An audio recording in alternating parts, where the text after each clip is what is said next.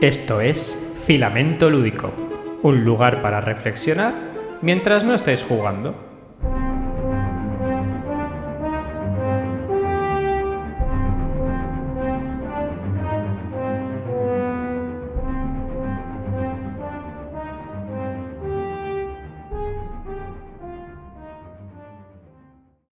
Muy buenas, querido compañero Jordi.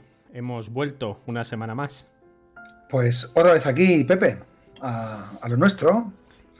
A lo nuestro, a lo, a lo independiente, a nuestra bola. Bueno, ¿de qué vamos a hablar esta semana? Pues esta semana vamos a tratar algo diferente que se aleja, o no, tanto de, de los últimos monotemas que venimos trayendo. Y queremos hablar de algo un poco más emocional. Queremos hablar de anhelos lúdicos. ¿Y qué quiere decir Pepe con anhelos lúdicos? Pues esas pequeñas o grandes o enormes motivaciones que tenemos y en las que no, nos proyectamos en nuestro yo futuro para cuando esto termine. Esas ganas que tenemos de compartir una mesa con nuestras amigas y amigos, de ese choque de puños, de perder esas partidas, de vivir esas historias. Entonces eh, me pareció, o nos pareció más bien buena idea hablar de, de diferentes juegos eh, o lecturas eh, de cualquier tipo que tengamos ganas de coger cuando esto termine.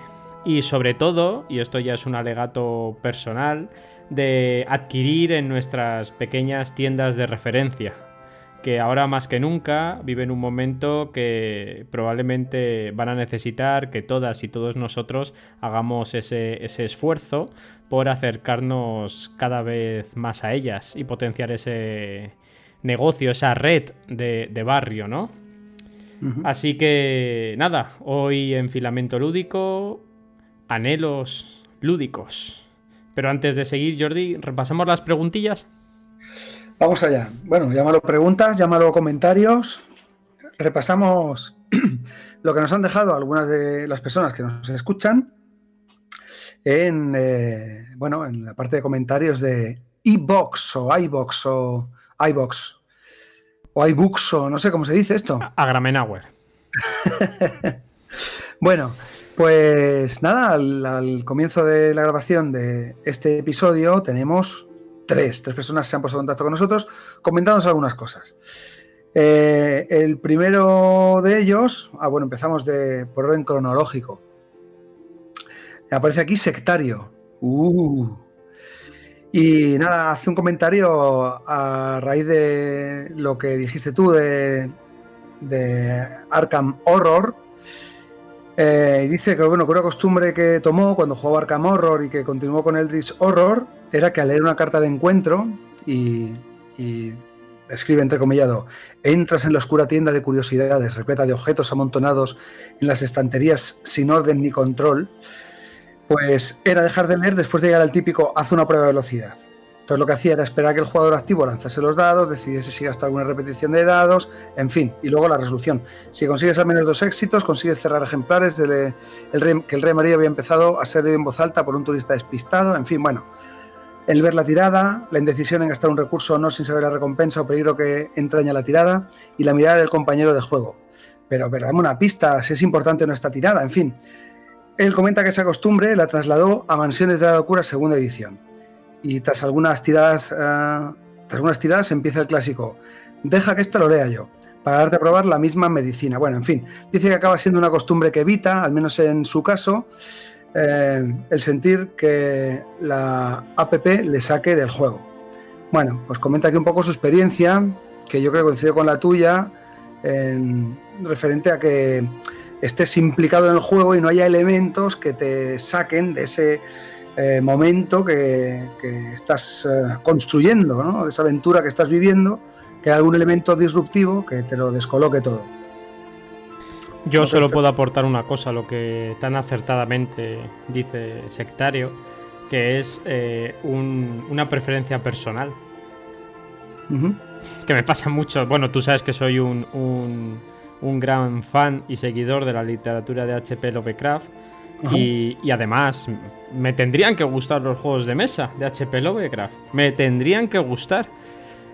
Pero no, no, no, no me entusiasman, excepto uno que lo tengo ahí ahí, que es el, el Living Card Game, el Arcamorro. Ajá. Que lo tengo ahí ahí. Pero me pasa una cosa, que es que para jugar a eso, juego al rol. Es simplemente eso, por la preparación que requiere, por la lectura de cartas y todo lo que conlleva para jugar a eso. Pero es mi caso personal, ¿eh? Es mi caso, no digo que sea un mal juego ni nada, digo que en mi caso personal eh, disfruto eh, muchísimo más jugando una partida de rol light que jugando un Eldritch, un Arkham o un Mansiones de la Locura segunda edición. Y es que en, en la segunda edición la P P me sigue sacando a niveles extremos. Total, sensaciones eh, personales. Vamos con la segunda pregunta. Cuestión, bueno, aportación, sugerencia. Pues... En este caso es Noé, Noé Blanc, que, bueno, dice que quieres, bueno, lo, lo, lo dice con, con un tono que, que no, bueno, dice que quieres poner una queja en mayúsculas, queja formal, ya que en este episodio Pepe, otra vez en mayúsculas, no ha pronunciado ningún nombre extraño y hashtag así no. ¿eh? Eh, y ahora ya dice que, bueno, en un tono un poco más serio, dice que le encanta el podcast, que disfruta mucho escuchándonos y que, bueno, que le gustaría estar con nosotros para comentar, porque Noé... Eh, es muy de comentar, es, eh, es muy comentarista. Y entonces eh, yo me la imagino a, a, al final de cada, de cada intervención de cualquiera de nosotros, pues aportando su visión propia de las cosas. En fin, eh, dice que, por cierto, que cree que tras eh, la partida al Chronicles que comentaste, todos entramos al Kickstarter. Y bueno, en mi caso así fue, el tuyo también y... Evidentemente, sí, mister Wolf también. Así que sí, sí, yo creo que todos fuimos de cabeza al Kickstarter. Que nada, nos felicita por el podcast y que besos a los dos. Pues nada, Pepe, no sé si tiene, por complacer a la audiencia eh, que va en busca de pronunciaciones y nombres exóticos, no sé si te has preparado hoy alguno o así para... para dejar tranquilo. Pues no, no, no, no, no, no me he traído, no me he traído ninguno eh, complicado, pero... Eh, sé decir el nombre de un centrocampista alemán de fútbol que se llama Schweinsteiger. Schweinsteiger. Es verdad que no es un diseñador, porque ya los diseñadores vamos con, con, con gente más, más normal, Jesse Schell, Kenneth Haidt, etcétera, etcétera, y no, y no implica Csikszentmihalyi, ni Andrzej Marlewski, ni nada de esto, pero bueno, prometo que para el próximo me traigo un nombre extraño y raro, pero bueno, yo creo que en Schweinsteiger como mediocentro alemán eh, de hace años ya, eh, queda bastante bien como apellido. Y bueno, y qué decir de Noé. Noé es una amiga personal y tiene un podcast junto a Katy, que es maravilloso, que, que recomendaré siempre, que es Play Like a Punk. Totalmente recomendado. Muy bien. Bueno, y el último comentario que tenemos es de Eon von Sildur, que bueno, es eh, amiguete, a mí, por mi parte. Yo no sé si Pepe eh, tiene el gusto, pero bueno, nos conocemos en persona y también, bueno, por redes sociales, pues compartimos los gustos y demás. Y nada, dice que se escucha otro programa que se ha escuchado del tirón. Nos da la enhorabuena y nos quiere comentar varias cosillas. Primero, respecto a las Mansiones de la Locura, dice que suele sacrificarse y hacer de, entre comillas, pseudomáster. De modo que el resto de jugadores solo miran la pantalla al comienzo y al final de la aventura. El resto del tiempo es él quien está atento, pues a la pantalla sí, el resto de los jugadores pueden estar atentos al tablero y disfrutarlo más. Y por otro lado, en referencia al editor de historias de Crónicas del Crimen, comenta que se puede descargar de la web de Lucky Duck Games y dice que lo tiene, pero que todavía no lo ha utilizado. Y un último apunte que nos hace es, bueno, nos pregunta si hemos probado Detective, un juego de investigación moderno. ¿Y qué nos ha parecido en cuanto al balanceo que comentábamos? Pues yo en mi caso, Detective no lo he jugado. No lo he jugado, lo cierto es que me gustaría probarlo, y, pero hombre, me gusta probarlo porque soy muy disfrutón y me gusta jugar a todo. Pero de este juego en concreto he escuchado opiniones de todo tipo. Debido a esto, yo creo que lo mejor que se puede hacer cuando escuchas diversidad de opiniones es probarlo tú y formarte la tuya. Pero no sé, no sé, no lo tengo así como preferencia inminente, aunque si tengo la posibilidad lo jugaré, evidentemente.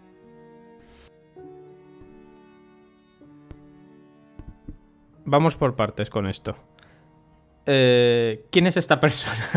Necesito ubicarla. No, no, no, bueno, claro, no, no, yo creo que no he coincidido con él nunca. Yo sí, porque bueno, yo, yo creo que lo dije en algún episodio anterior. En algunas formaciones he coincidido con él. Ah, vale, vale, vale, vale, vale. Es, vale. es un docente que está vale. súper implicado con el, el mundo del juego y tu historia en el aula. Y luego también es muy, es muy jugón, o sea, cumple, cumple las condiciones. Es muy jugón, es profundo conocedor de, de muchos juegos, mecánicas y demás. Y se interesa por utilizarlo dentro del contexto educativo. Pues fantástico y maravilloso. Punto y mini punto para su equipo. En segundo lugar, sí he jugado a Detective.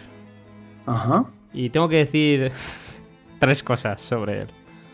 Lo primero es lo mejor que tiene, que son las fotos que te vienen como extra que uso para partidas de rol. Cuando lo primero que dices de un juego dices lo mejor y primero son las fotos. Ya, pero bueno, sabes las fotos que son, ¿no? Las fotos estas que te vienen como un extra, que vendía Maldito en una bolsa zip. No sé, no sé. Bueno, pues te vienen unas fotos de sospechosos que además son neutras, ¿eh? Y tú dices que son de Detective, pero podían ser de eh, Agramenauer, investigación de la pradera, ¿sabes? Pero bueno, están muy chulas. De, ¿Have you ever seen this, this face o algo de esa? Eh? Sí, sí. Eh, están muy chulas y para jugar al rol molan un montón porque están tematizadas. Segundo, lo cogí con unas ganas extremas. Y pintaba que te, que te mueres. Iba a decir otra palabra, pero no sería digna de, de, de la forma que tengo de expresarme normalmente. Yo no digo palabrotas.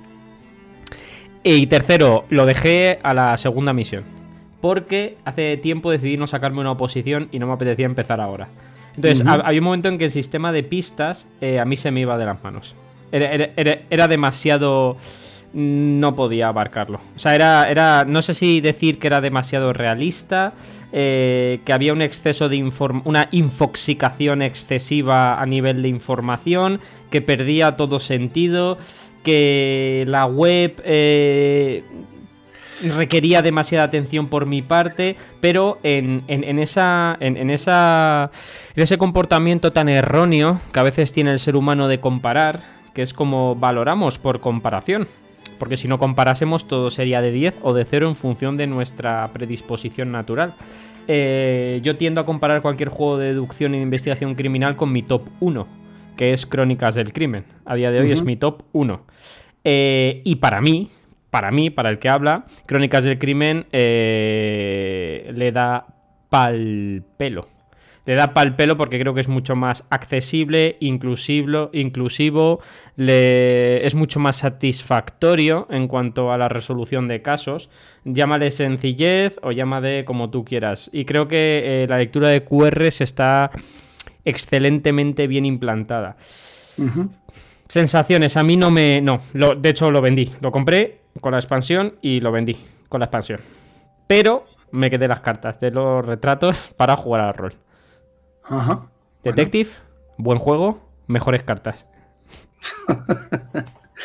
Bueno, pues nada. De todas formas, lo mismo tenías, llegado a ese punto en el que tenías tanta, tanto volumen de información, lo mismo tenía que haber comenzado una investigación interagencia. Haber llamado a la Interpol y, yo qué sé, Pepe, compartir información y entre los dos yo creo que algo podréis haber hecho, ¿no? Agente al, especial. Al, al, al Interjordi Martín, tengo que llamar la próxima vez. Estoy llamando al Interjordi Martín, ¿está por aquí? Sí, sí, pásamelo, pásamelo. Claro, tú cuando tengas, tú llámame, yo me involucro, tú sabes que yo me meto en todo. A tope, muevo mis hilos, me meto en la en lo más profundo del de la, de la investigación y ya está. De la psique humana. Sí, sí, hago bueno. un, un profiler. Bueno, pues vamos a ponernos con, con el tema de, de este podcast. Eh, y bueno, a mí me hacía... No era tanto las ganas de hacer un, un top ni nada de eso, ni top a los juegos que más hemos jugado, sino pues me hacía ilusión, me hacía ilusión porque independientemente que es parte de mi trabajo, también es mi hobby. Y, y bueno, pensar en el día de mañana vinculándolo a tu hobby y volver a ver a todas las personas, pues como tú, Jordi, como, como otras tantas personas vinculadas al hobby, con las cuales paso unos ratos excelentes, jugando en un tablero, jugando una partida de rol, etcétera, etcétera, y asociarlos con nuevos juegos que van a salir, pues me parece uh-huh. cuanto menos eh, bonito, bonito. Y la palabra anhelo me gusta mucho. Mm, bueno, pues nada, me la apunto. Cuando me pregunten si voy a pasar palabra y me dicen palabra favorita de Pepe, empieza por la A. pues ya, ya está. Lo tengo hecho, lo tengo hecho. Bueno, ¿empiezas bueno, pues tú o sí. empiezo yo? Bueno, no, comienza tú si quieres. El tema este, pues bueno, si fue una propuesta...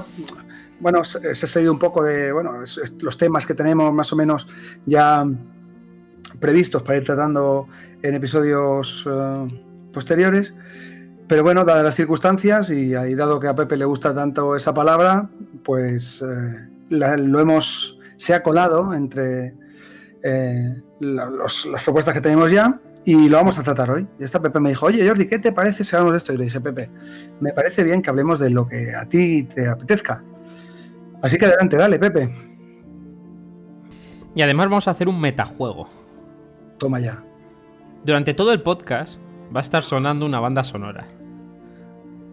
Si adivináis cuál es la banda sonora y lo dejáis en los, en los comentarios del, del iVoox o del iVoox o de la Gramenauer, quizá y solo quizá Jordi Martín y yo os saludemos el próximo programa. No, iba, iba a regalar algo, pero aquí no regalamos nada, ¿sabes? Entonces... Una versión de ukelele.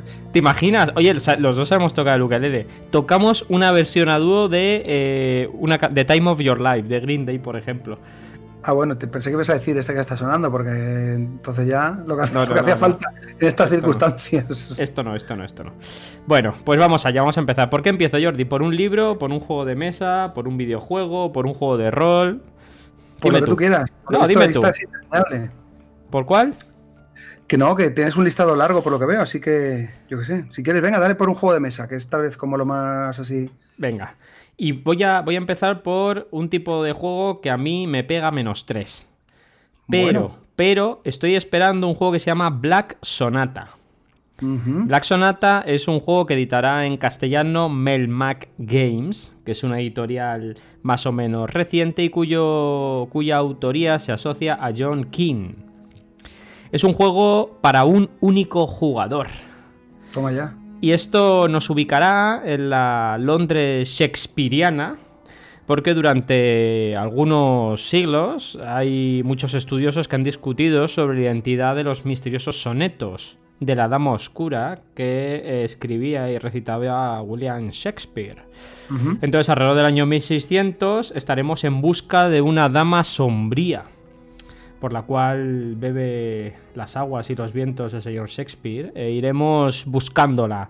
¿Por qué me oh. llama la atención y me apetece un montón que salga para probarlo? Pues porque probablemente tenga la mecánica que más me gusta de los juegos de mesa, querido amigo Jordi, que es movimiento oculto por el oh, tablero. Lo sé, lo sé también, lo sé. Me encanta esa mecánica. De hecho, mis juegos favoritos en mi top cinco, sin lugar a dudas, está tanto La Furia de Drácula...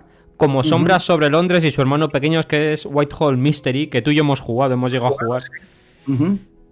Y los disfruto muchísimo. Pues este juego funciona con movimiento oculto, con un mazo, ya veremos cuán inteligente es, que va desplazando a, a, esta, a esta dama eh, a través de, de Londres, y donde nosotros iremos deduciendo su movimiento y obteniendo pistas para lograr identificar dónde se ubica, ¿vale? Entonces, mmm, me flipa mucho la premisa, porque quien me conozca sabe que mi ambientación favorita es, es no tanto año mil seiscientos, sino mil ochocientos, pero bueno, es Londres, y a mí el Londres victoriano me flipa, y el Londres de mil seiscientos me flipa igual. Eh, el movimiento oculto y la deducción me flipan. No me hace tanta gracia el, el monojuego, el juego para un solo jugador, pero bueno, Mira. ya sabemos que estas cosas dos se pueden sentar en la mesa y jugar cooperativo, ¿sabes? O sea, uh-huh. quiero decir, esto siempre es una cosa que se puede resolver. Yo me, me pillé hace tiempo el Hostage Negotiator, eh, eh, juego publicado mejor tirador de dados. Eh, y bueno, se puede jugar, se puede jugar en pareja perfectamente. Entonces me apetece un montón que salga este juego. Pues porque plantea mi mecánica favorita eh, de manera solitaria. Así que sí señor, sí señor. Me, en cuanto salga iré a mi querida llamada tienda, Cuarto de Juegos, que se ubica en Madrid, y le diré, Michael, resérvame un Black Sonata. Muy bien. Pues, pues si te tengo el comentario alguno que estoy esperando... Pues también un poco en el hilo que has dicho, es decir, no es que lo esperemos, yo tengo siempre una wishlist de juegos que estoy esperando, yo siempre estoy pendiente y, y me gustan muchos y ando siempre en alguno, pero sí es verdad que en estos momentos en los que hemos estado buscando pues remedios o, eh, o, o prácticas que nos hagan eso, eh, conectar con otros a, a, a, a través de las redes en este estado de confinamiento, pues con, me ha hecho como querer con más ganas tener esa, ese contacto de juego cooperativo, pues eh, real, físico, con, con los jugadores enfrente y no detrás de una pared, con lags en el audio, con yo qué sé. Entonces, uno de los juegos que más me gustan es el Burger Bros y dentro de poco debería llegar el Burger Bros dos. Este juego pues, es un juego cooperativo en el que somos una banda de ladrones y pues eso, tenemos que eh, utilizar nuestras habilidades eh, que cada uno de los componentes tiene, las habilidades propias, para hacer pues, un, la banda lo más eh, lo mejor posible y llevar a cabo pues, nuestro golpe. En este caso se juntan primero eso, las ganas de volver a jugar en cooperativo, Eh, con jugadores reales sentados todos alrededor de la mesa y las temáticas que me apasionan en cuanto a narrativa, que son todas aquellas que tienen que ver con eh, planes milimetrados eh, y que se llevan a cabo pues, con mayor o mejor fortuna. Estoy hablando de todas las pelis de eh, robos a, yo que sé, a casinos, a bancos, Eh, de escaparse de sitios, de La Gran Evasión, por ejemplo, series como Prison Break, primera temporada. Eh, todo ese tipo de cosas me chiflan, me encantan. Y este juego pues recoge las dos. El tema de llevar a cabo, en este caso más un casino, que también me gusta un poco ese ambiente así de, eh, no sé, siempre pues tenemos como referencia a Las Vegas. Eh, no sé, me, me gusta mucho, me gusta mucho. La estética del juego también me parece súper chula. Eh, el juego de Tim Fowlers. Así que nada, lo espero con muchas ganas. Eh, y volver a juntar a la banda y preparar otro golpe. Yo he de confesar que en este juego hice un, hice un repliegue rápido. Me metí y me salí. Sí, sí porque, porque me, me dio, nos dio aquí en casa fuerte por el Burger Bros eh, original. De hecho, me compré hasta la torre esta de madera. Uf. Que, que, que es muy bonita y tal, pero, pero no, no, la verdad es que no es muy cómoda para jugar. O por lo menos eh, no la disfruté excesivamente, metías la mano, se te iba todo. Y es una cosa que me, que me pasa en los últimos tiempos, ¿eh? Y es, es me pasa lo mismo con el rol y con los manuales de doscientas y trescientas páginas, que antes me los comía con patatas así bien ricos y cada vez me está costando más. Entonces, ya te digo, y no es tanto el manual como el tema de despliegues. De vamos a buscar las losetitas y vamos a buscar, pues, vamos a poner las maderitas. Y vamos a, yo siempre digo una cosa que es mi, mi mayor crítica, pero es personal. Esto ya, o sea, quiero decir, no, el juego no tiene nada que ver, es algo de Pepe. Con los Dungeon Crawlers, que es que yo, yo ya estoy muy viejo para ponerme a hacer puzzles y ponerme a montar cosas, que es cuando te pones a montar. Yo me acuerdo con el Imperia del Sol, coge la cinco A, la seis, ocho, la, la, la doce B, la catorce y pon esta arriba, esta abajo, norte, sur, suroeste. Yo decía, uff, eh, ¿podemos jugar algo rápido, por favor, que no sea todo esto? Entonces, eh, es un juegazo, eso es verdad, tiene tensión máxima, eso es verdad, pero eh, en mi ludoteca eh, de cooperativos eh, ha quedado relegado a puestos más profundos, quizá por tema, porque es verdad que a mí los atracos no me, no me flipan demasiado, pero como juego, eh, al que le gusten los cooperativos que resumen cierto tema, para mí este es semi-abstracto, pero bueno, puede resumar cierto tema, eh, creo que está muy bien hecho, mola un montón, eso es verdad, mola, sí. mola mucho, desplazándose por las plantas, los policías dando vueltas y tal, está, está muy chulo. Además yo creo que en el nuevo, y hacía una corrección, que en vez de tres pisos había dos, creo recordar cuando me metí, y ya te venía la cura corregida ahí para ponerlo todo chachi, con en tres D y toda la movida. O sea, cuando te llegue, eh, espero que te llegue antes del verano y cuando vaya para allá échanos unas partidas. Sí, el juego me gusta mucho eso. Y lo que más me gusta del juego es la tensión que, que produce el que sepas la ruta que va a hacer el guarda de seguridad. porque sabes dónde, a dónde se va a desplazar y dice, nos pilla, nos pilla, nos pilla, nos pilla, nos pilla, y se nos pilla, ya hace que todos nos tengamos que movilizar. Venga, venga, que me vea a mí y ya está, o yo hago ruido y se viene para acá, o me voy al segundo piso, pero no sabe lo que hay, me da igual, yo tiro para arriba porque si no nos pilla. Luego subes arriba y sería más gorda, no sé. Esas circunstancias que están en el juego, a pesar de que, como tú dices, pues tampoco, no es que no sea temático, yo creo que eh, podríamos un día entrar, no, tampoco creo que sea el, el momento, de un poco la disquisición esta de que es temático y que es inmersivo y demás. Pero yo creo que es temático en el sentido en el que todas las acciones que haces eh, tienen sentido dentro del juego, porque lo que haces es moverte y utilizar una capacidad que tienes. No hay nada que hagas en el juego que no tenga sentido. Es decir, estás robando un banco, eres un tipo que es capaz de reventar cajas fuertes y demás, y sin embargo no, yo qué sé, no tienes unas monedas que canjeas por lo que sea, porque en un atraco no haces eso. Entonces, bueno, creo que sí que en cuanto al tema está bien. Ahora, la inmersión que consigue, bueno, pues lo que tú dices, tal vez, no es que sea un abstracto, pero bueno, sí es cierto que tiene unas mecánicas que las reproduces todo el rato, el movimiento del guarda y los tuyos, pero creo que sí, esos momentos de tensión creo que están muy chulos y yo los disfruto mucho. Así que, nada, eso es lo que espero. El Burger Bros para, en vez de asaltar unas oficinas, asaltar un casino y, y nada, pasar un buen rato de tensión con la banda. Asaltar un casino, he de confesar que mola más que asaltar unas oficinas. También te lo digo, ¿eh? A, a, a nivel temático, narrativo, eh, ambiental, eh, mola más. Pues nada, lo jugaremos, ¿eh? Que, que yo no, que a mí no me, que haya quedado relegado en mi ludoteca no quiere decir que no sea un buen juego, un, un buen juego, ¿eh? Que al final son opiniones personales. Bueno, ¿seguimos o qué? No. Pues voy con un libro, porque yo me divierto y disfruto mucho leyendo libros. Y yo tenía uno encargado al celler de, de, de Llibres, que es mi librería de, de confianza extrema, que está situada en, en Barcelona, y es H P Lovecraft, El Caminante de Providence, de ediciones El Transbordador. Un juego, un juego, madre mía, un libro de Roberto García Álvarez. Y es la decimoctava biografía del escritor eh, H P Lovecraft. Y una de las, según me ponen, una de las más exhaustivas y detalladas biografías que existen. O que van a existir. Y yo, como un fan total de, de, del autor, pues la tengo encargada ya. La única pena es que con todo el tema que estamos viviendo se ha pospuesto su publicación. Pero vamos, al que, a las personas que sean admiradores de la obra de este autor, eh, lo recomiendo encarecidamente. Y además, ediciones El Transbordador... Eh, tiene unas obras de la literatura que son, que son fantásticas y maravillosas. Por ejemplo, Los Archivos de Van Helsing, que es una obra que recomiendo encarecidamente si sois fans de Drácula de Bram Stoker. Así que ahí lo dejo.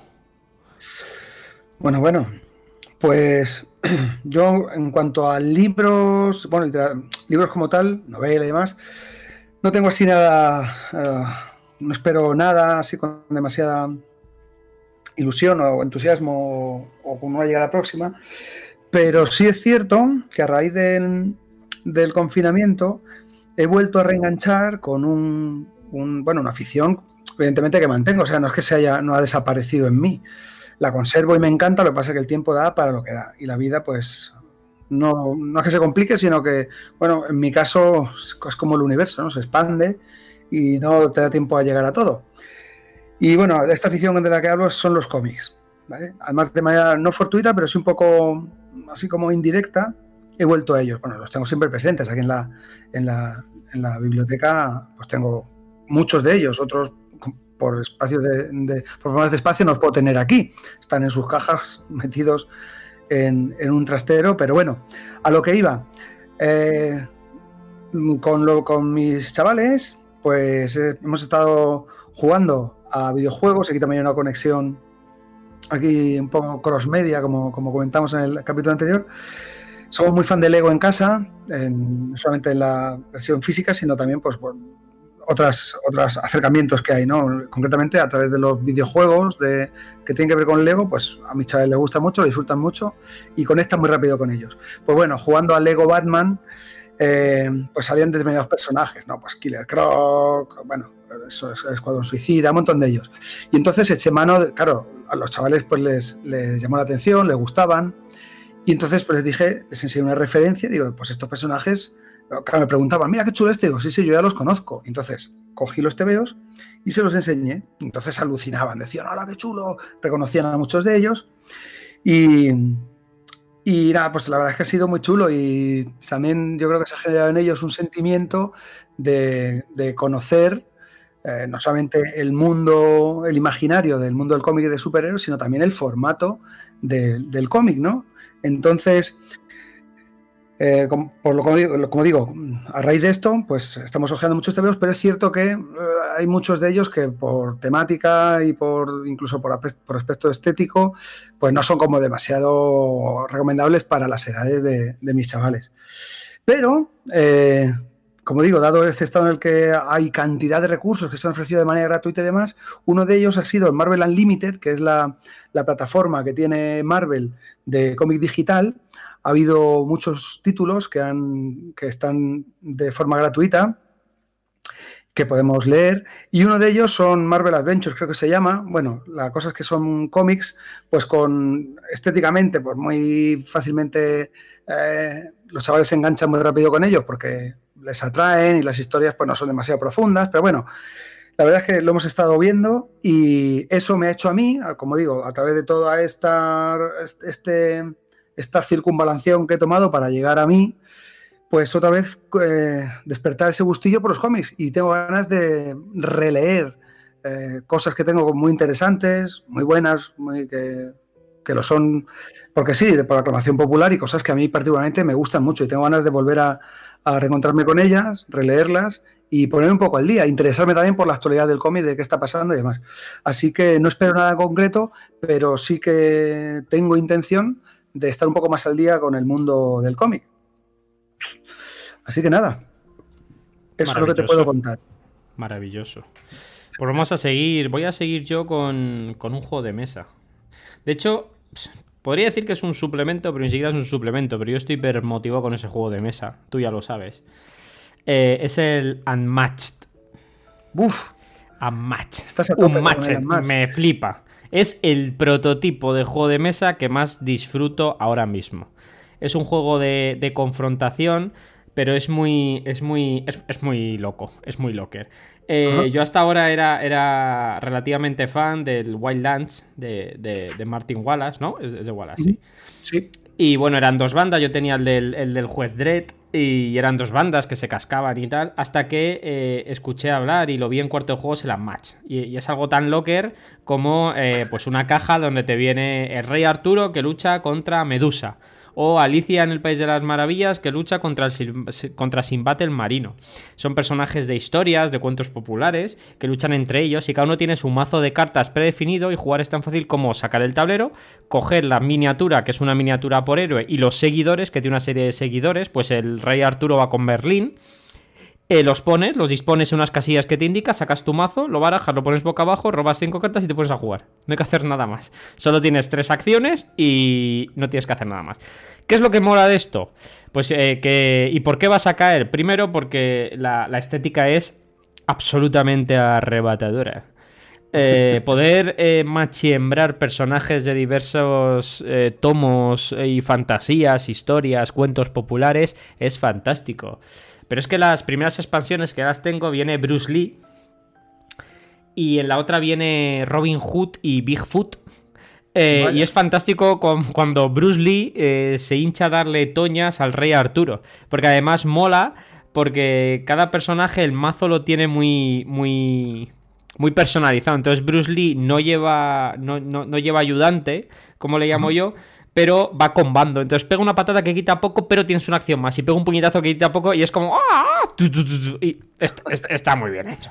eh, Robin Hood te roba, porque roba los, al jugador contrario para ser a los pobres, entonces le roba al otro y tú ganas cartas que puedes ir con bando. Bigfoot mete unas leches como panes. Entonces es, es fantástico y van a sacar diez mil millones de, de, de expansiones. Esto además está basado en un juego de Star Wars que creo que tiene ya más años que la tos, no sé si es de los noventa, eh, que tuvo mucha repercusión y lo han, lo han remozado. Entonces, ¿por qué hablo todo esto y por qué digo que lo espero? Bueno, impo- importante, los diseñadores es eh, Rob Daviau, quizá lo conozcan uh-huh. como el autor del Pandemic Legacy, ¿no? Eh, Rob Daviau, Pandemic Legacy, Season uno. Creo que sí. Maravilloso. Eh, Justin D. Jacobson y Chris Leader. Y es que van a sacar expansiones tan maravillosas que no me voy a comprar porque la economía está como está. Tan maravillosas como El Cazador contra los Velociraptores de Jurassic Park o el T-Rex contra un Jeep. Pero eso no me interesa, Jordi. A mí lo que me interesa es una que van a salir, que pone el dos mil veinte, que es Cover and Fog. ¿Y por qué me interesa a mí eso, Jordi? ¿Por qué me interesa? A ver, ¿por qué? A ver, cuenta. Porque te viene con cuatro personajes jugables que puedes machembrar con los que ya tienes. Pero es que no son cuatro personajes normales. Pues si fuesen cuatro personajes normales, yo los dejaría pasar. Es que son, son tres de los personajes de mis tres obras de literatura favoritas. Wow. Te viene Sherlock Holmes con Watson. Te viene Drácula con las novias de Drácula. Te viene Jekyll and Hyde. Y te viene por último, que le presto menos atención, pero también debe molar, El Hombre Invisible. Ahí, pero ¿eso qué pasa? ¿Es una broma del... de los diseñadores? Es o... maravilloso. Me parece tan sumamente maravilloso. Una peana, ¿te han puesto una peana ahí solo? Sin, es, sin miniaturas es, ni es, nada. Es, es, es fantástico, Jordi. Es fantástico, es fantástico. Me da igual cómo lo hayan puesto al Hombre Invisible, pero de hecho es que lo pueden quitar de la caja si quieren. O sea, a mí no me importa. Pero solo con Jekyll and Hyde, con Drácula y con Sherlock Holmes. Además es que he visto las mecánicas de Sherlock Holmes y es deducción. O sea, tú dices, si sabes identificar el número que tiene el rival en una carta, ganas, no sé, o sea... Me parece tan sumamente guay poder eh, que Sherlock Holmes se dé de toñas contra el Rey Arturo. Me parece tan sumamente guay que Drácula se dé de toñas contra Alicia en el País de las Maravillas o que Robin Hood se enfrente cara a cara con Jekyll and Hyde. Me parece tan sumamente maravilloso que, que me lo voy a comprar. Hombre, claro. Y además lo espero con ganas porque es un juego que, que si no lo has probado ya lo probarás. Es, coges la caja... Hablas, dices, ¿cuál te pillas tú? Pues a mí me apetece Sherlock Holmes. ¿Y a ti? Pues a mí me apetece Medusa. Venga, coges tu mini, coges tu mazo, coges tus, tus ayudantes, coges el tablero que quieras, uno de cuatro, uno de dos, te pones a jugar y ya está. Eh, se puede jugar uno contra uno o dos contra dos y ya está. Y es súper fácil, súper sencillo. En quince minutos, veinte te lo quitas. Puedes hacer competiciones, puedes hacer eh, un draft de personajes si quieres con las cartas y cada uno le quedas un personaje. Puedes hacer competiciones rápidas.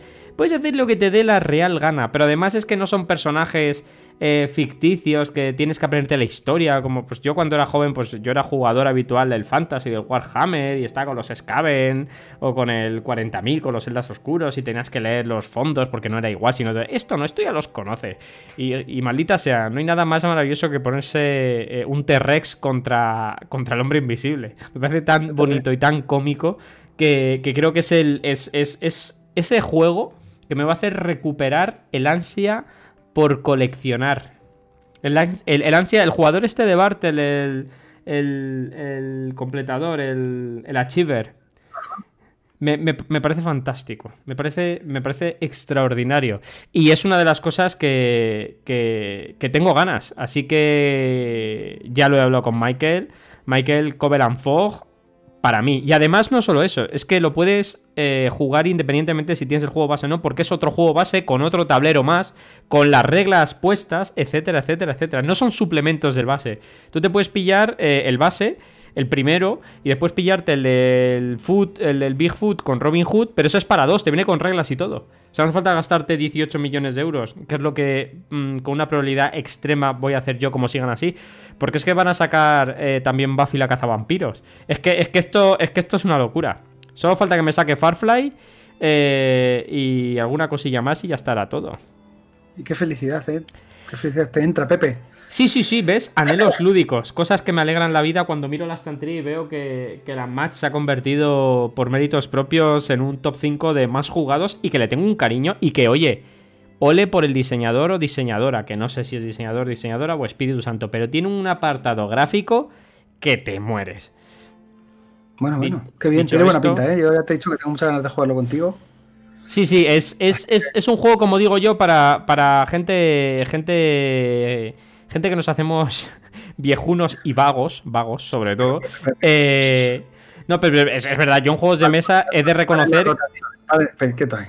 Que no, que, que no, pero, pero que es verdad. Yo en juegos de rol no me cuesta tanto leerme un manual y ponerme a jugar, es verdad. No, a mí me gusta leer rol. Pero en juegos de mesa he de confesar que cada vez me cuesta más enfrentarme a un manual de más de veinte páginas. O sea, me, me cuesta, me cuesta una barbaridad. Mi, mi límite está entre quince y veinte páginas. Cuando sobrepasa las veinte páginas, la pereza comienza a invadirme y digo... Está apuntado muy alto. ¿Cuántos? Hombre, claro que los hay, pero vamos a ver, veinte páginas de reglamento, te metes ya en cosas... en cosas bastante bastante bajas. Hay, hay muchísimos juegos que no tienen tantas páginas, pero bueno, da igual. Se está entrevier, se está, está dejando entrever, Pepe, que es que, que so, no quiero reglamentos largos, quiero que se saque de la caja y estemos jugando ya. Un setup largo no me gusta, que es un juego que sea un pop-up, de esto como los libros, que lo abres y ¡ping! ¡Pim! Está ahí todo puesto. ¡Pam! Y diversión en la mesa. Y para los juegos largos, para los juegos largos, Jordi, ¿qué tengo yo para los juegos largos? Dímelo tú.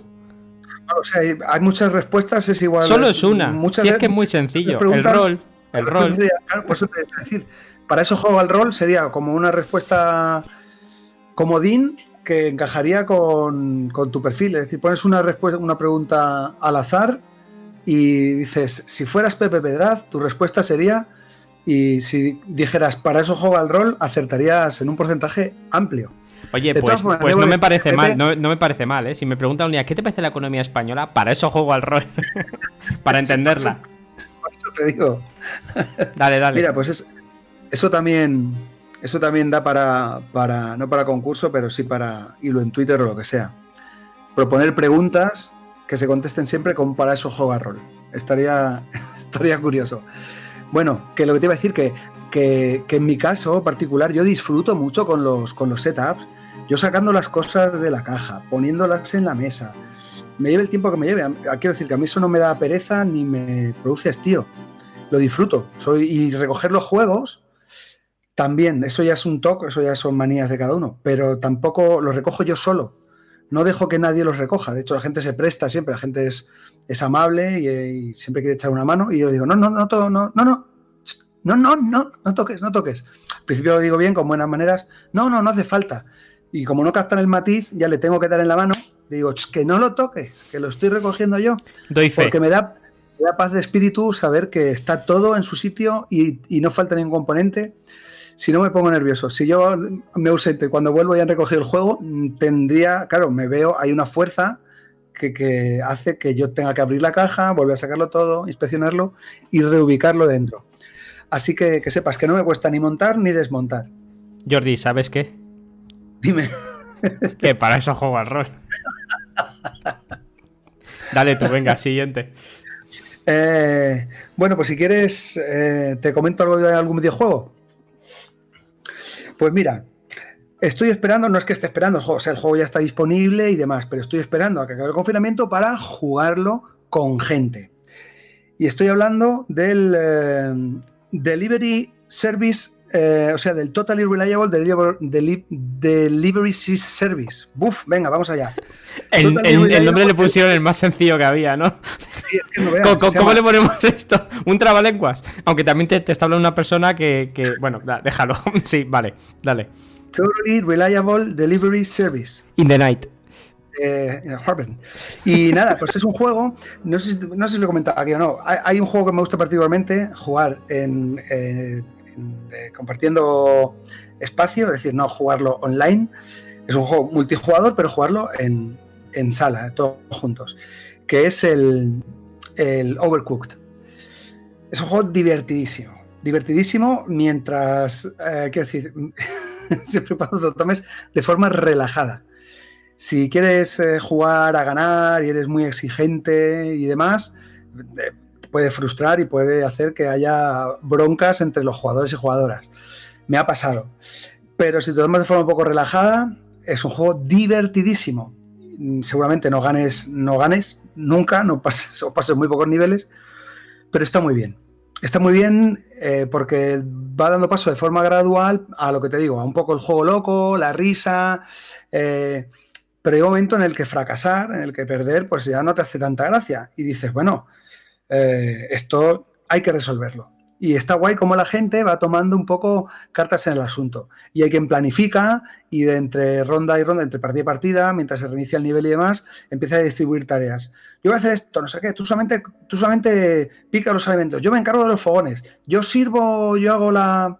Yo sirvo el plato y, y lavo los platos sucios y demás. Y está muy bien. Es un juego, por si alguien no lo sabe, Overcooked. Se trata, somos cocineros, tiene, ahí entra una serie de comandas y básicamente tenemos que gestionar una cocina. Que hay que coger los alimentos, eh, hacerles el, el trato que, que se necesite, o bien hay que picarlos, o bien hay que calentarlos y demás, y confeccionar el plato. Una hamburguesa o una sopa de tomate, lo que sea, y servirlos. Por hacer los servicios en un determinado tiempo te dan una, bueno, una, una serie de una recompensa, no sé, son, creo que son monedas o estrellas, no sé cómo, y hasta cuando superas un umbral, pues pasas de nivel. Bueno, pues es realmente divertido. O sea, yo lo recomiendo muchísimo para jugar con, con amigos, es fabuloso. Yo, de hecho, a veces he, he pegado el, he hecho el quiebro en alguna noche en la que quedo con amigos y amigas a jugar a juegos de mesa. Bueno, algunas veces llegan y no hay nada en la mesa. Digo, hoy vamos a jugar, pero a otra cosa. Pla, enchufo la, la consola y jugamos a eso y la verdad es que lo pasamos divertidísimo. Bueno, pues con esto como referencia, el juego que espero es este otro, el, el Totally Reliable, bueno, el de enviar paquetes, para entendernos. Tienes que mandar, llevar paquetes de un sitio a otro. Y la cosa es que tienes que utilizar, pues, medios de transporte. El rollo está en que las físicas, pues, son un poco locas. Son, son un poco... Es, los personajes están como, no sé... Eh, No sé si has visto Big Hero seis, el, el personaje de Big Hero seis cuando no lleva la armadura. Eh, pues algo así, ¿no? Y los, los vehículos tampoco se manejan con demasiada precisión, entonces da pie a eso, a que haya, pues, mucha risa y mucho caos. Y bueno, pues muchas veces lo que busco cuando juego a videojuegos también es eso, risas eh, haciendo actividades compartidas. Y además también es apto para que lo jueguen los chavales. Con lo, yo tengo, eso, mis chavales tienen, van a hacer cinco y siete. Entonces, nada, bueno, de hecho vemos de vez, bueno, bastante veces, bastantes veces hemos visto el tráiler para Nintendo Switch y se mueren de la risa viendo a los muñecos darse los golpes que se pegan. Además, eso no es, quiero decir que no, no es un explícito, es decir, si hay golpes, no hay nada, no hay sangre, no hay desmembramiento, no hay nada, por grandes que sean las caídas. No, entonces es fabuloso, es muy divertido, ellos se ríen un montón y estoy esperando tenerlo para jugar también con ellos y las risas que eso va a conllevar. Como digo, no superaremos ni un maldito nivel, pero por lo menos nos reiremos mucho. Fantástico. Yo he de reconocer que con los juegos de, de habilidad de, me pongo del nervio. Me pongo del nervio y no... Yo, yo, ¿ves? Cuando digo que estoy viejo es que estoy muy viejo. Yo cuando tengo muchos estímulos visuales o la destreza oculomanual entra en acción, eh, mi probabilidad de fracaso es entre ronda el noventa y nueve coma tres por ciento eh, tirando a la alza. Uh, no puedo. Yo jugué hace tiempo con, con John, con un amigo que los dos tenemos, eh, al, al, al de las cocinas, y creo que duré un minuto y medio hasta que le dije, me estoy estresando muchísimo. O sea, pero, pero, pero muchísimo es... Y, y hay gente que eso le resulta súper divertido, pero a mí me resulta... Ex, aparte de extremadamente frustrante para mí, me pone muy nervioso. Te lo dice sí. Una persona que uno de sus hobbies para relajarse es, es, es coser, que a mí me gusta mucho coser para relajarme. Entonces, claro, el muévete, tú a la izquierda, tú a la derecha, apaga los fogones, eh, limpia la mesa, sirve el plato. Y, a ver, a ver, a ver, vamos a ver, vamos a ver, vamos a ver, que yo tengo una edad ya para estas cosas. Buah, eso es una maravilla. Es una, o sea, a mí eso me gusta. Y es lo que te digo, yo, yo, o sea, yo también tengo que, antes de empezar la sesión, tengo que ponerme un poco en modo, en uno o en otro. Es decir, yo soy muy exigente y me, o sea, si, si yo tengo la compañía adecuada, decir, oye, vamos a fundir esto. Entonces me pongo en modo exigente, no con la gente, sino conmigo mismo y con, y con y el cómo afronto el juego. Y digo, venga, no vamos a, esto es para pasarlo bien, pero ahora me lo voy a pasar bien ganando al juego. Así es como lo voy a pasar bien ahora. Ahora, que no tengo la compañía... Uh, quiero decir, la compañía adecuada para enfrentarme a ese juego, digo, bueno, ahora me lo voy a pasar bien riéndome, fracasando y viendo cómo la gente lo intenta y no somos capaces y demás. De hecho, bueno, el, el, el pequeño de mis muchachos, lo único, cuando juega eso, coge, hay un extintor porque los, la cocina se te puede quemar si dejas la olla puesta mucho tiempo en el fuego o la sartén salen llamas. Se dedica a coger el extintor y nada, a, a vaciarlo por todos sitios. Básicamente estorba, pero se lo pasa súper bien. Así que nada, mentalizándome y sabiendo que la partida va a ser así, pues también la disfruto. Fantástico, porque para eso jugamos, para disfrutar y para uh-huh. recordarlo después. Vamos con otro. Este será vale, breve. Eh, voy a hablar de Follow. Es un storytelling game. No sé si entra en la categoría de juegos de rol, pero es un storytelling de Ben Robbins, que publicará este año Libre Albedrío mediante El Refugio Editorial. Es un juego al que yo no he tenido la oportunidad de jugar, pero he escuchado hablar a tantas personas, tantas bondades y tantas maravillas de este juego, que está claro que me lo voy a, me lo voy a comprar. Uh-huh. Entre ellos, pues un gran amigo que es Roberto Alhambra, eh, un buen profesor, gran rolero y mejor persona. Entonces, ¿qué es Follow? Pues es un, es un storytelling. Eh, supongo que irá a caballo, no tiene ni director, directora de juego, y es un juego donde pues te sientas eh, alrededor de una mesa y generas una historia. Lo que pasa es que esa historia se articula eh, en base a, a la búsqueda o al objetivo de tu grupo. Eh, la gracia que tiene el juego fundamentalmente es que esa, ese, esa, ese número de mecánicas o esas mecánicas son ciertamente abstractas, y la búsqueda, la narrativa que decida el grupo es la que decidirá el tipo de experiencia narrativa que va a vivir el grupo. Pues desde puedes comenzar una rebelión, eh, curar una enfermedad, matar a un dragón o elegir un candidato presidencial. Hola. Entonces todo el grupo tiene que unirse Eh, en pos de conseguir esa búsqueda. Entonces el juego explora cómo los diferentes jugadores y jugadoras tomarán diferentes decisiones para primar el éxito conjunto, o si las motivaciones de cada uno incidirán en que esa búsqueda sea insatisfactoria para el conjunto y satisfactoria para alguno de los miembros. La premisa está muy chula. Es verdad que yo como... Como jugador de rol, sí marco una preferencia clara hacia los juegos de rol con director o directora de juego, más de reglas livianas, pero ya digo, este juego me han hablado tan sumamente bien de él eh, que iré a por él. Follow de Ben Robbins. Muy bien. Follow de líder, líder, líder. Jordi, bueno, eh... es que cada vez no lo no, no sé, no. No, no sé qué me pasa ahí. No, no pasa follow. nada, no, no pasa nada, no pasa nada. Pero se llama Follow, no podemos hacerle nada. O sea, Follow. Ya, ya. Procuraré no decirlo en voz alta, pero que sepas que cada vez que has dicho Follow, en mi cabeza yo he dicho The Leader Leader. The Leader Leader. Eso está bueno, muy bien, hombre. Pues nada, yo de rol, bueno, no, no, no espero nada en concreto, igual que me pasaba antes, pero sí es cierto que a raíz de. Pues eso, de, de estar recibiendo tanta información sobre tantas propuestas y demás, pues lo cierto es que algunas te llaman la atención. Y, y nada, eh, descubrí Hero Kids, pues bueno, conocía Magisa y conocía El Pequeño Detective de Monstruos, pero no conocía Hero Kids. Entonces vi que era un sistema súper fácil, eh, muy asequible, eh, y dado mi inexperiencia en el mundo del rol como, como director de partida o máster, como quieras llamarlo, eh, pensaba que podía hacer un papel relativamente digno para jugarlo con mis chavales. Así que ese, ese es mi interés, en montarme, preparar alguna partida y jugarla con ellos. Evidentemente, siempre que hago alguna actividad con ellos, intento eh, cubrir un aspecto más amplio que la actividad concreta en sí, sino que toque pues otras disciplinas, otros, eh, otros intereses. Entonces, bueno, desde eso, pues crear el personaje, eh, personalizarlo a nivel estético, eh, buscar referencias de sitios o que ellos me digan lo que quieren utilizar, o si quieren alguna de las muchas miniaturas que tengo de juegos que a veces pintamos. En fin, hacerlo pues mmm, lo menos um, concreto posible, es decir, dejarlo muy abierto para que ellos lo configuren y únicamente dejar en mi mano la parte de me- mecánica un poco de, de llevar la aventura. Incluso que ellos diseñen los escenarios, que los pinten, pues se basa todo en con una, con una, una retícula concreta sobre la que puedes disponer pues tu escenario. Entonces, bueno, incluso hacerlo con ellos, ¿no? Hacerlo hacerlos muy partícipes de todo el previo y luego pues la historia que vaya como vaya.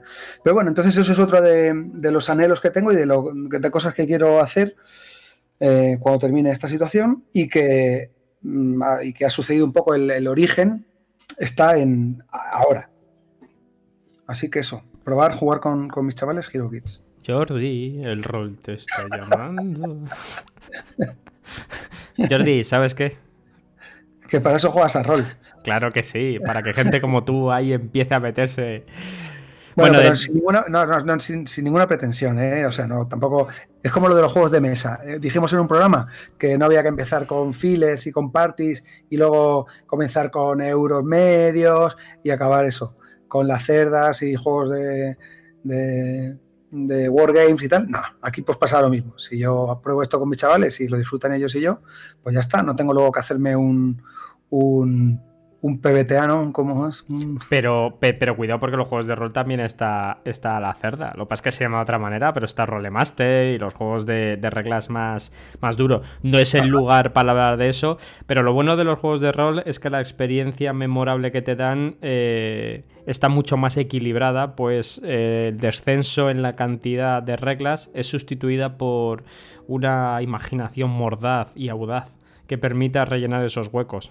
Y esa gran experiencia la generan nuestras cabezas unidas, que forman una historia épica y que probablemente tus chavales y tú os lo pasaréis teta. Decir que Hero Kids es un juego de rol diseñado por Justin Halliday, uh-huh. edad de cuatro a diez años, según pone, y es un juego muy baratito, creo que tiene unas treinta y pico páginas el manual, y va con pool de dados, va con dados de seis caras, lanzas tantos dados como tenga tu característica, y a correr. Sí, además no hay que hacer, quiero decir, porque el más pequeñito, el mío de cinco, todavía pues eso no, no, no, no hace operaciones aritméticas. Entonces el sistema no es ni por suma ni nada, simplemente el valor mayor de la tirada es el que gana. Entonces siempre tienes que identificar qué valor es mayor. Es decir, eso, saca, eso ya existe en, en juegos mayores, existe. Es, es un sistema que mola un montón, a mí me flipa. O sea, claro, sí, decir, bueno, está... tampoco sé, te lo comentaba por el tema eso de la accesibilidad de los niños a la hora de, de utilizar ellos los materiales para eso, para las tiradas y demás. Que mola mucho. Es muy fácil. Está en, en, en Drive-Thru R P G, está el manual descarga gratuita en P D F. Lo único que está en inglés. ¿Vale? English pit English, no pasa sí. nada. Hombre, yo entiendo que no será sobrecomplicado el, la comprensión. No, lo único que estoy viendo yo un poco que cuando yo se lo cuente en inglés, lo mismo al pequeño le va costando, pero...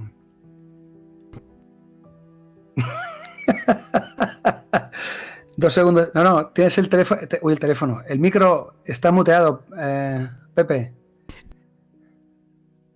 Venga, a ver. Te iba a decir que se lo cuentes en castellano, nada más. Que no se lo cuentes en inglés y probablemente vaya todo sobre ruedas. Vaya todo infinitamente sí. mejor. Sí, creo que bueno. sí, creo que va a ser la mejor opción, ¿eh? Porque claro, es que como soy bueno en el rol, pensaba que si el manual está en inglés, es que juego en inglés, ya sabes. Qué purista que... eres, qué purista, Jordi, qué purista. Bueno, voy a hacer un tres por uno. Venga. Y voy a hablar ya, que creo que es... Ah, no, no, no, debería hacer un cuatro por uno, no, pero voy a hacer un tres por uno. Pepe, voy a, voy a hablar del, del maestro de Providence de nuevo. Madre mía. Y voy Pepe. a nombrar eh, un, una publicación que es un libro... que es un libro ilustrado, que es mi novela favorita de H P Lovecraft, que es En las montañas de la locura. Vaya. Esta novela va a ser publicada por Minotauro en un formato preciosísimo, ilustrado por François Baranguer, un gran ilustrador, que además ha, hecho, ha, ha colaborado como artista conceptual en mogollón de películas como Harry Potter o La Bella y la Bestia, y en videojuegos como Heavy Rain. Lo cual es maravilloso. Decir que no es la primera obra que, que ilustra Baranguer, sino que La llamada de Cthulhu ya fue ilustrada, no sé si el año pasado o hace dos años, y publicada por Minotauro en castellano. Y es una absoluta, absoluta preciosidad. Entonces, este, este En las montañas de la locura, eh, sin lugar a dudas, es una adquisición totalmente imprescindible para todo amante del arte y todo aficionado a los mitos. Unido a esto voy a, voy a hacer dos recomendaciones sinceras. Una que va a editar eh, H T Publishers, que es una editorial de juegos de rol, y se llama Lovecraft-esque. Los creadores son Becky Aninson y Joshua Fox, y es un juego que te aproxima a los mitos de Cthulhu de una manera diferente. Es también un storytelling game, no tiene máster, pero lo bueno es que cada, cada persona en el grupo tiene un, tiene un rol concreto. Hay un narrador, un testigo y unos observadores que narran la, la acción de un único protagonista, un único o una única protagonista frente a esos mitos eh, que desconoce y que poco a poco irán consumiendo eh, sus ideales, sus motivaciones y su cordura más extensa.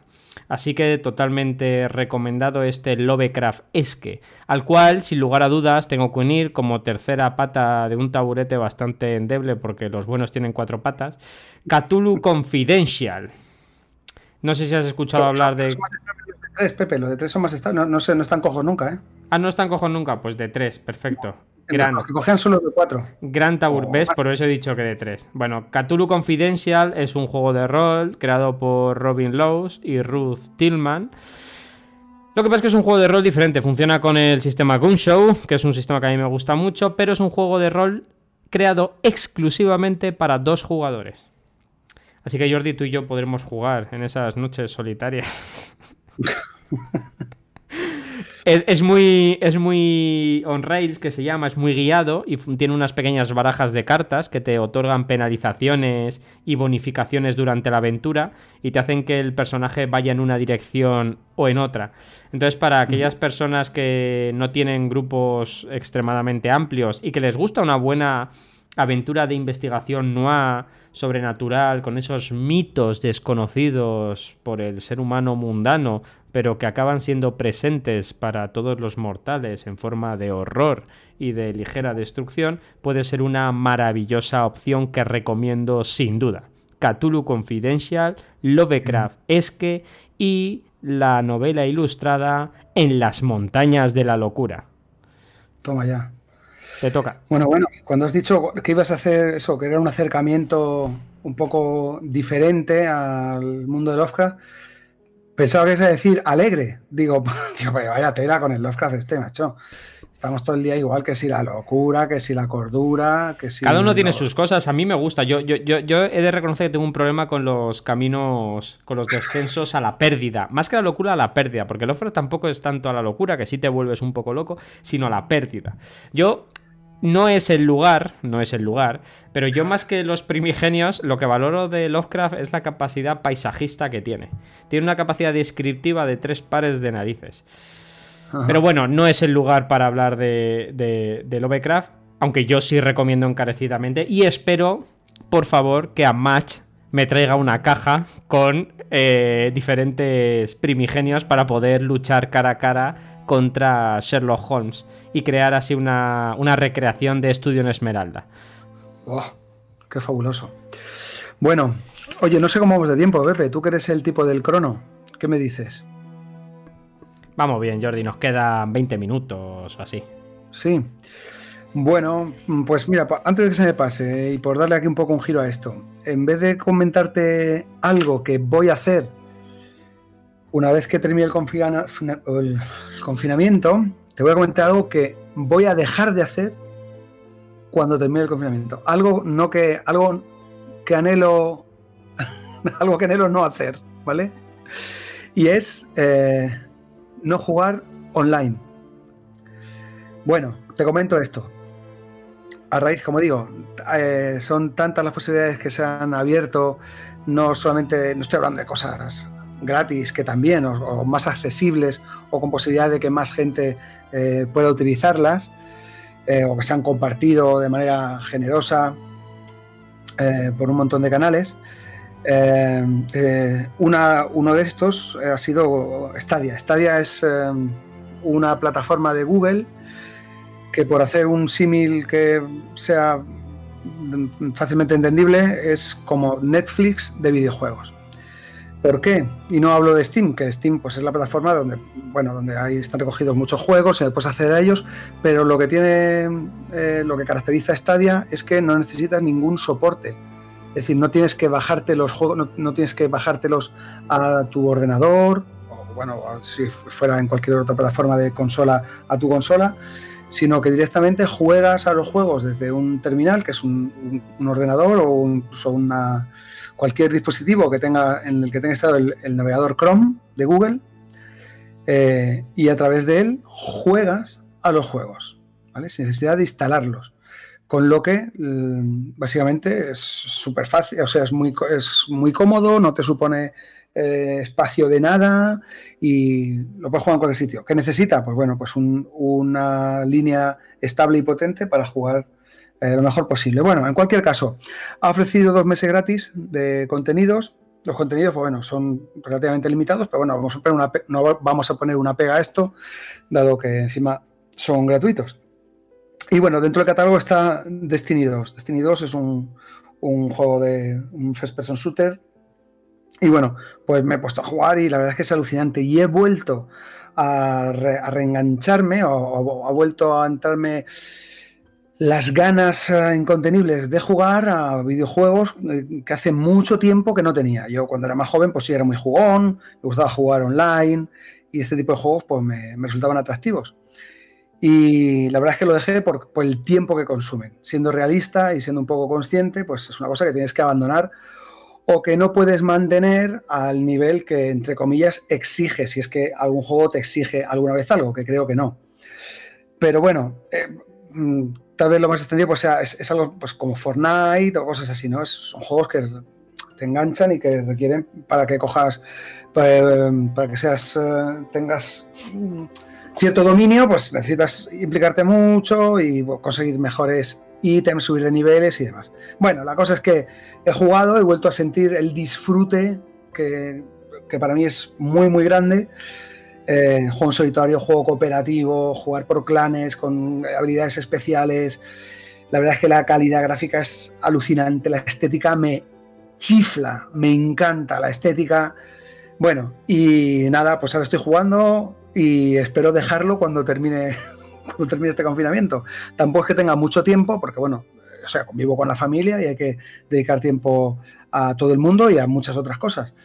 Eh, pero la verdad es que me lo re- he visto la posibilidad, me he reencontrado con ello y lo estoy disfrutando muchísimo. Pero sé que es algo que tengo que dejar porque si no me, eh, es un sumidero de tiempo eh, importante y tengo que desecharlo.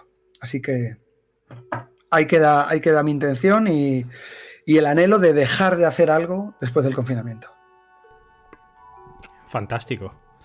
Pues hablando de videojuegos, yo espero la salida, aunque sea retrasado, de un de un imprescindible de PlayStation, que es The Last of Us dos.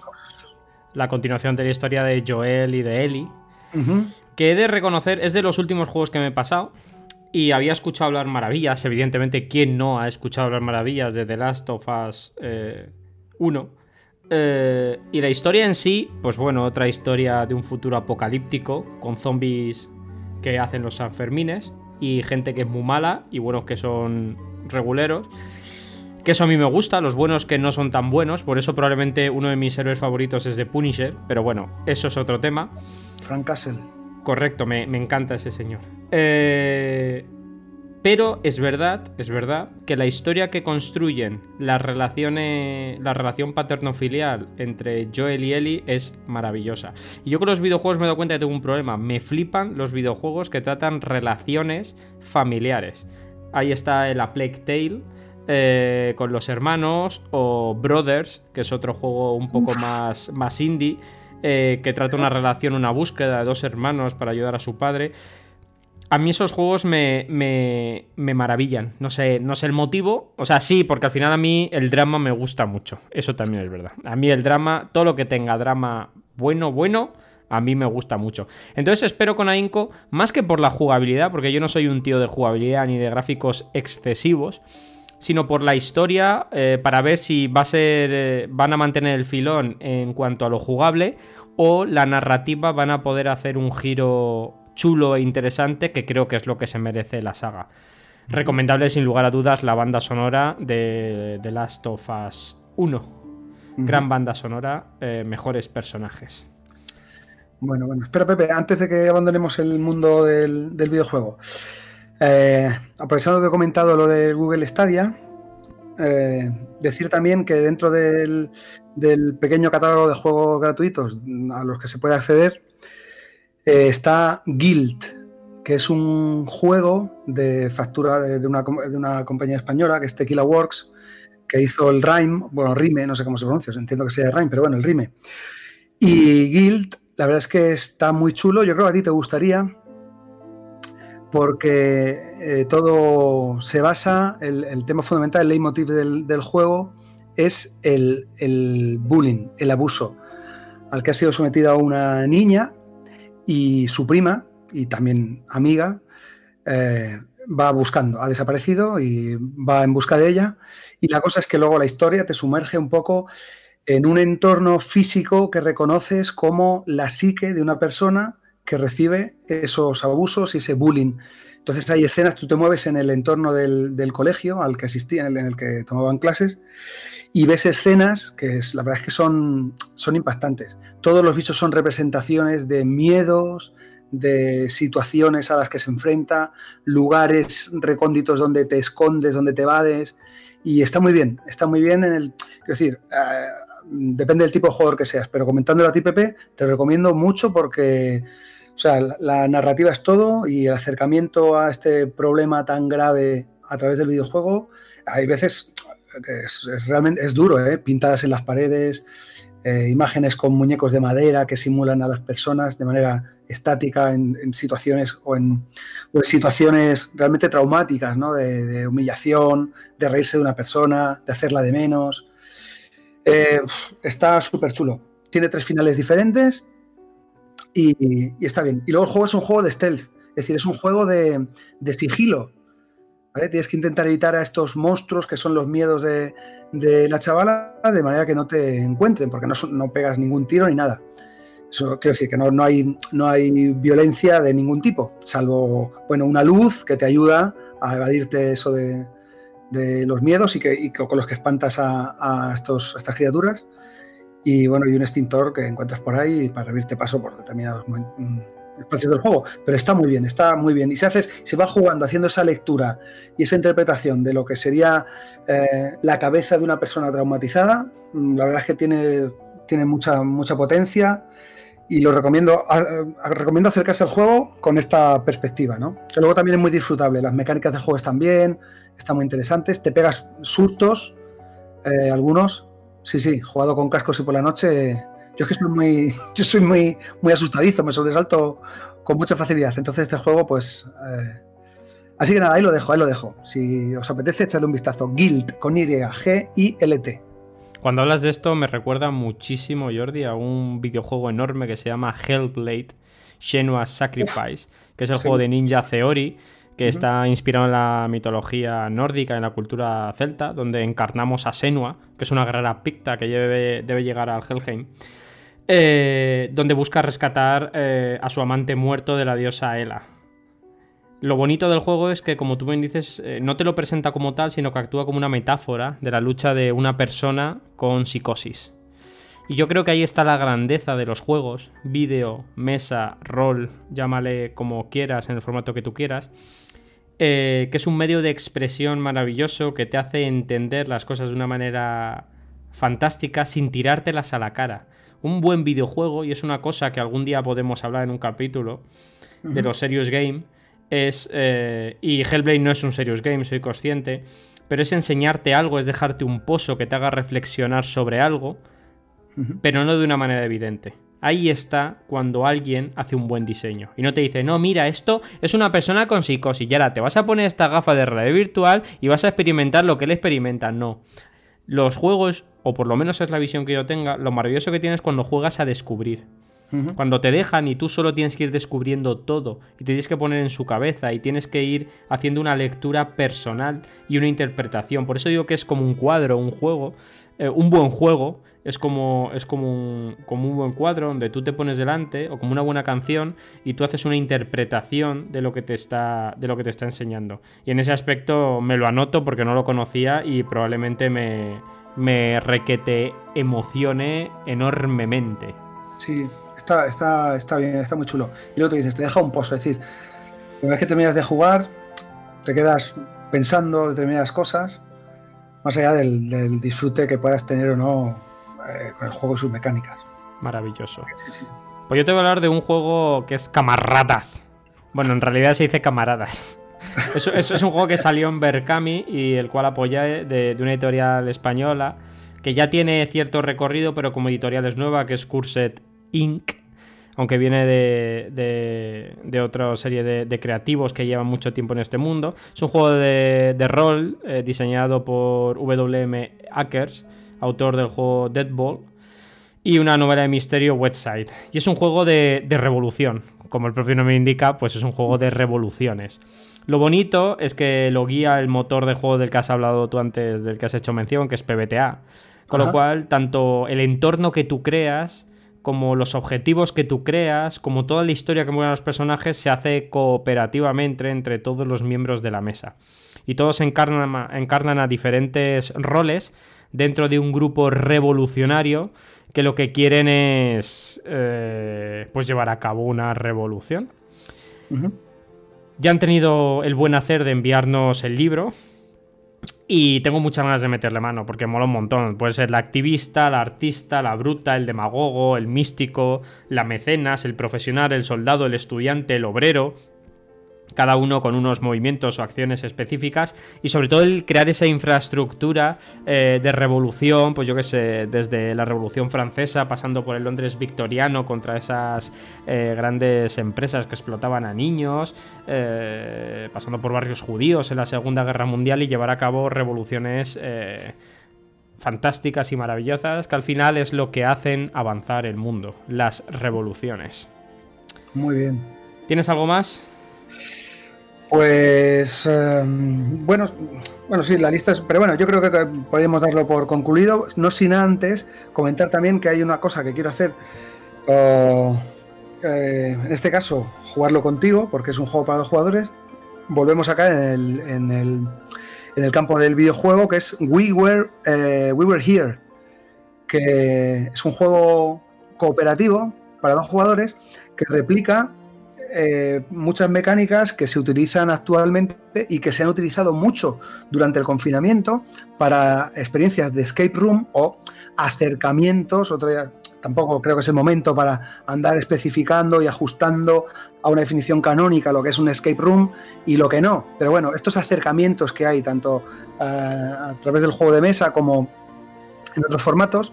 Concretamente, creo que lo comentaste tú en uno de estos episodios pasados, el, el Social Book, Eh, que es, es un juego, básicamente una experiencia de escape, que bueno, no escape, sino que hay que resolver retos de forma cooperativa, pero puede ser eh, a distancia, es decir, no, no requiere que estemos en, en el mismo sitio. De hecho, eh, hay que hacerlo separados, de manera que no veas la información que, que tiene el otro, como el Keep Talking and Nobody Explodes. Entonces, con esa información cruzada, lo que hay que hacer es, bueno, eh, ser lo más eh, minucioso posible para detallar muy bien tu información, para que el otro sea capaz de desentrañar el problema que tiene utilizando lo que tú le proporcionas. Bueno, pues es este mismo planteamiento, pero en un videojuego, de manera que estamos en sitios distintos de, de, bueno, de un determinado escenario, encontramos cosas, eso tenemos que comunicar, comunicar al otro jugador, que se encontrará con algunos retos que tiene que superar, precisamente de esta forma, utilizando la información que, que le proporciona el otro. Y nada, lo tengo pendiente, descargado de Steam, que también anuncio o comento que es gratis, es gratuito. Eh, luego hay más módulos, hay expansiones que ya sí son de pago, pero bueno, el, el juego base, la, la, la experiencia primera es, es gratuita, te lo descargas, te pones en contacto con un amiguete o amigueta y os ponéis a jugar, cada uno de vuestra casa, con un sistema de comunicación que queráis, Discord, utilicéis lo que os dé la gana, y, y a jugar y a, y a contaros cositas. ¿Y cuándo lo jugamos esto, Jordi? Pues cuando tú quieras, yo aquí lo tengo ya, lo tengo calentito, descargado. Vamos, y cuando que nos vamos. He pues quitado nada. Todo, solamente en el escritorio tengo solamente ese icono. Bueno, eso no te lo crees. Eso no te lo crees ni tú. Bueno, para ir terminando voy a hacer las dos últimas recomendaciones, que las tengo que hacer pues porque las tengo que hacer, porque esto es así. Entonces, la primera es un juego y la segunda es que vuelvo a una editorial. El, el juego que, que me apetece recomendar es, es una petición que le hago todos los días a una editorial que se llama The Hills Press, que es una editorial gallega eh, que hace unas ediciones que probablemente a día de hoy las ediciones que tienen son de lo mejor en el panorama rolero español. Y el juego al que me refiero es Trophy, que probablemente sea uno de los juegos que más me han gustado de los últimos tiempos. Lo tengo en inglés de cuando salió, venía con la revista Gauntlet.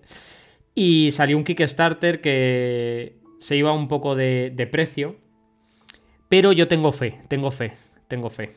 In the Hills Press We Trust y creo que algún día me darán la maravillosa noticia a la que me aferro con uñas y dientes de que Trophy verá la luz en nuestro idioma. Y lo segundo es que echo de menos a una editorial de juegos de rol a la cual le tengo un cariño especial y no los conozco de nada, o no le conozco, eh, no somos amigos ni nada, que es No Control Z Games, que por otros quehaceres ha tenido que buscar la vida con otras cosas, eh, dejó de publicar.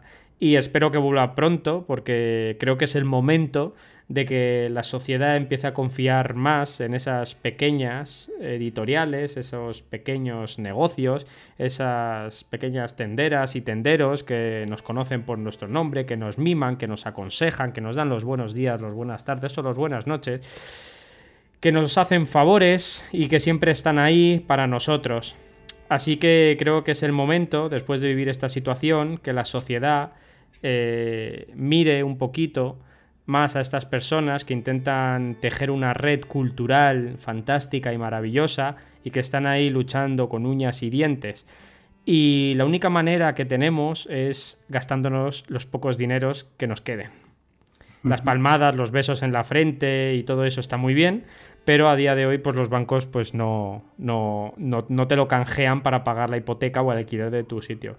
Así que acordaos, acordaos mucho de todos vuestros pequeños comerciantes, bien sean libreras o libreros, dependientes o dependientas de tiendas de, juego de, de juegos de mesa, tiendas online que maneja una sola persona.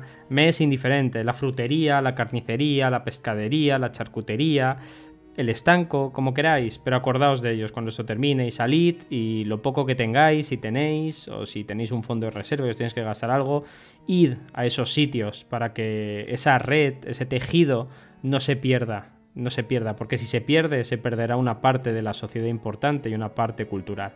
Así que acordaos, así en un pequeño rincón de vuestra mente, acordaos, ¿sí? Eh, dicho esto, Jordi, ya he dado mi, mi speech. Muy bien, Pepe. Y bueno, pues así nos ha quedado el, el episodio de Anhelos Lúdicos para Tiempos de Libertad, se podría llamar. Sí, sí, un poco... Salirse un poco de la tónica en la que, que llevamos los episodios, que es coger un tema y ver cómo ese tema se ve reflejado en el mundo de, de los juegos en distintos ámbitos. Bueno, como digo, dada la circunstancia excepcional y porque ha surgido y así nos ha parecido, pues ah, hemos hecho este episodio con anhelos, con cosas que han surgido o que tenemos ganas de hacer a raíz de esta situación extraordinaria. Esperemos que os haya entretenido al menos, que bueno, las propuestas que os hemos hecho llegar o que os hemos sugerido llamen vuestra atención, os intereséis por ellas, porque pensamos que, bueno, que merecen la pena y esperemos que podáis disfrutarlas al menos tanto como las hemos disfrutado nosotros o esperamos llegar a hacerlo. Así que por mi parte, Pepe, esto es todo. Despedirme de ti, de todos aquellos y aquellas que nos escuchan y desearos lo de siempre, que busquéis en el juego lo mismo que deberíais buscar en la vida, que es diversión y victoria. Y dicho esto, dejad en los comentarios qué banda sonora nos ha acompañado durante toda la jornada. Eh, si ganáis, recibiréis una canción con ukelele a dos manos de parte de Jordi y de mí. Y nada, decir que os esperaremos en el próximo capítulo, que esto no para, volveremos a la tónica habitual, teórica, práctica. Y desde Filamento Lúdico nos despedimos. Un buen lugar para reflexionar. Mientras, bueno, maldita sea, ahora más que nunca estaréis jugando. Hasta siempre. Cuidaos mucho.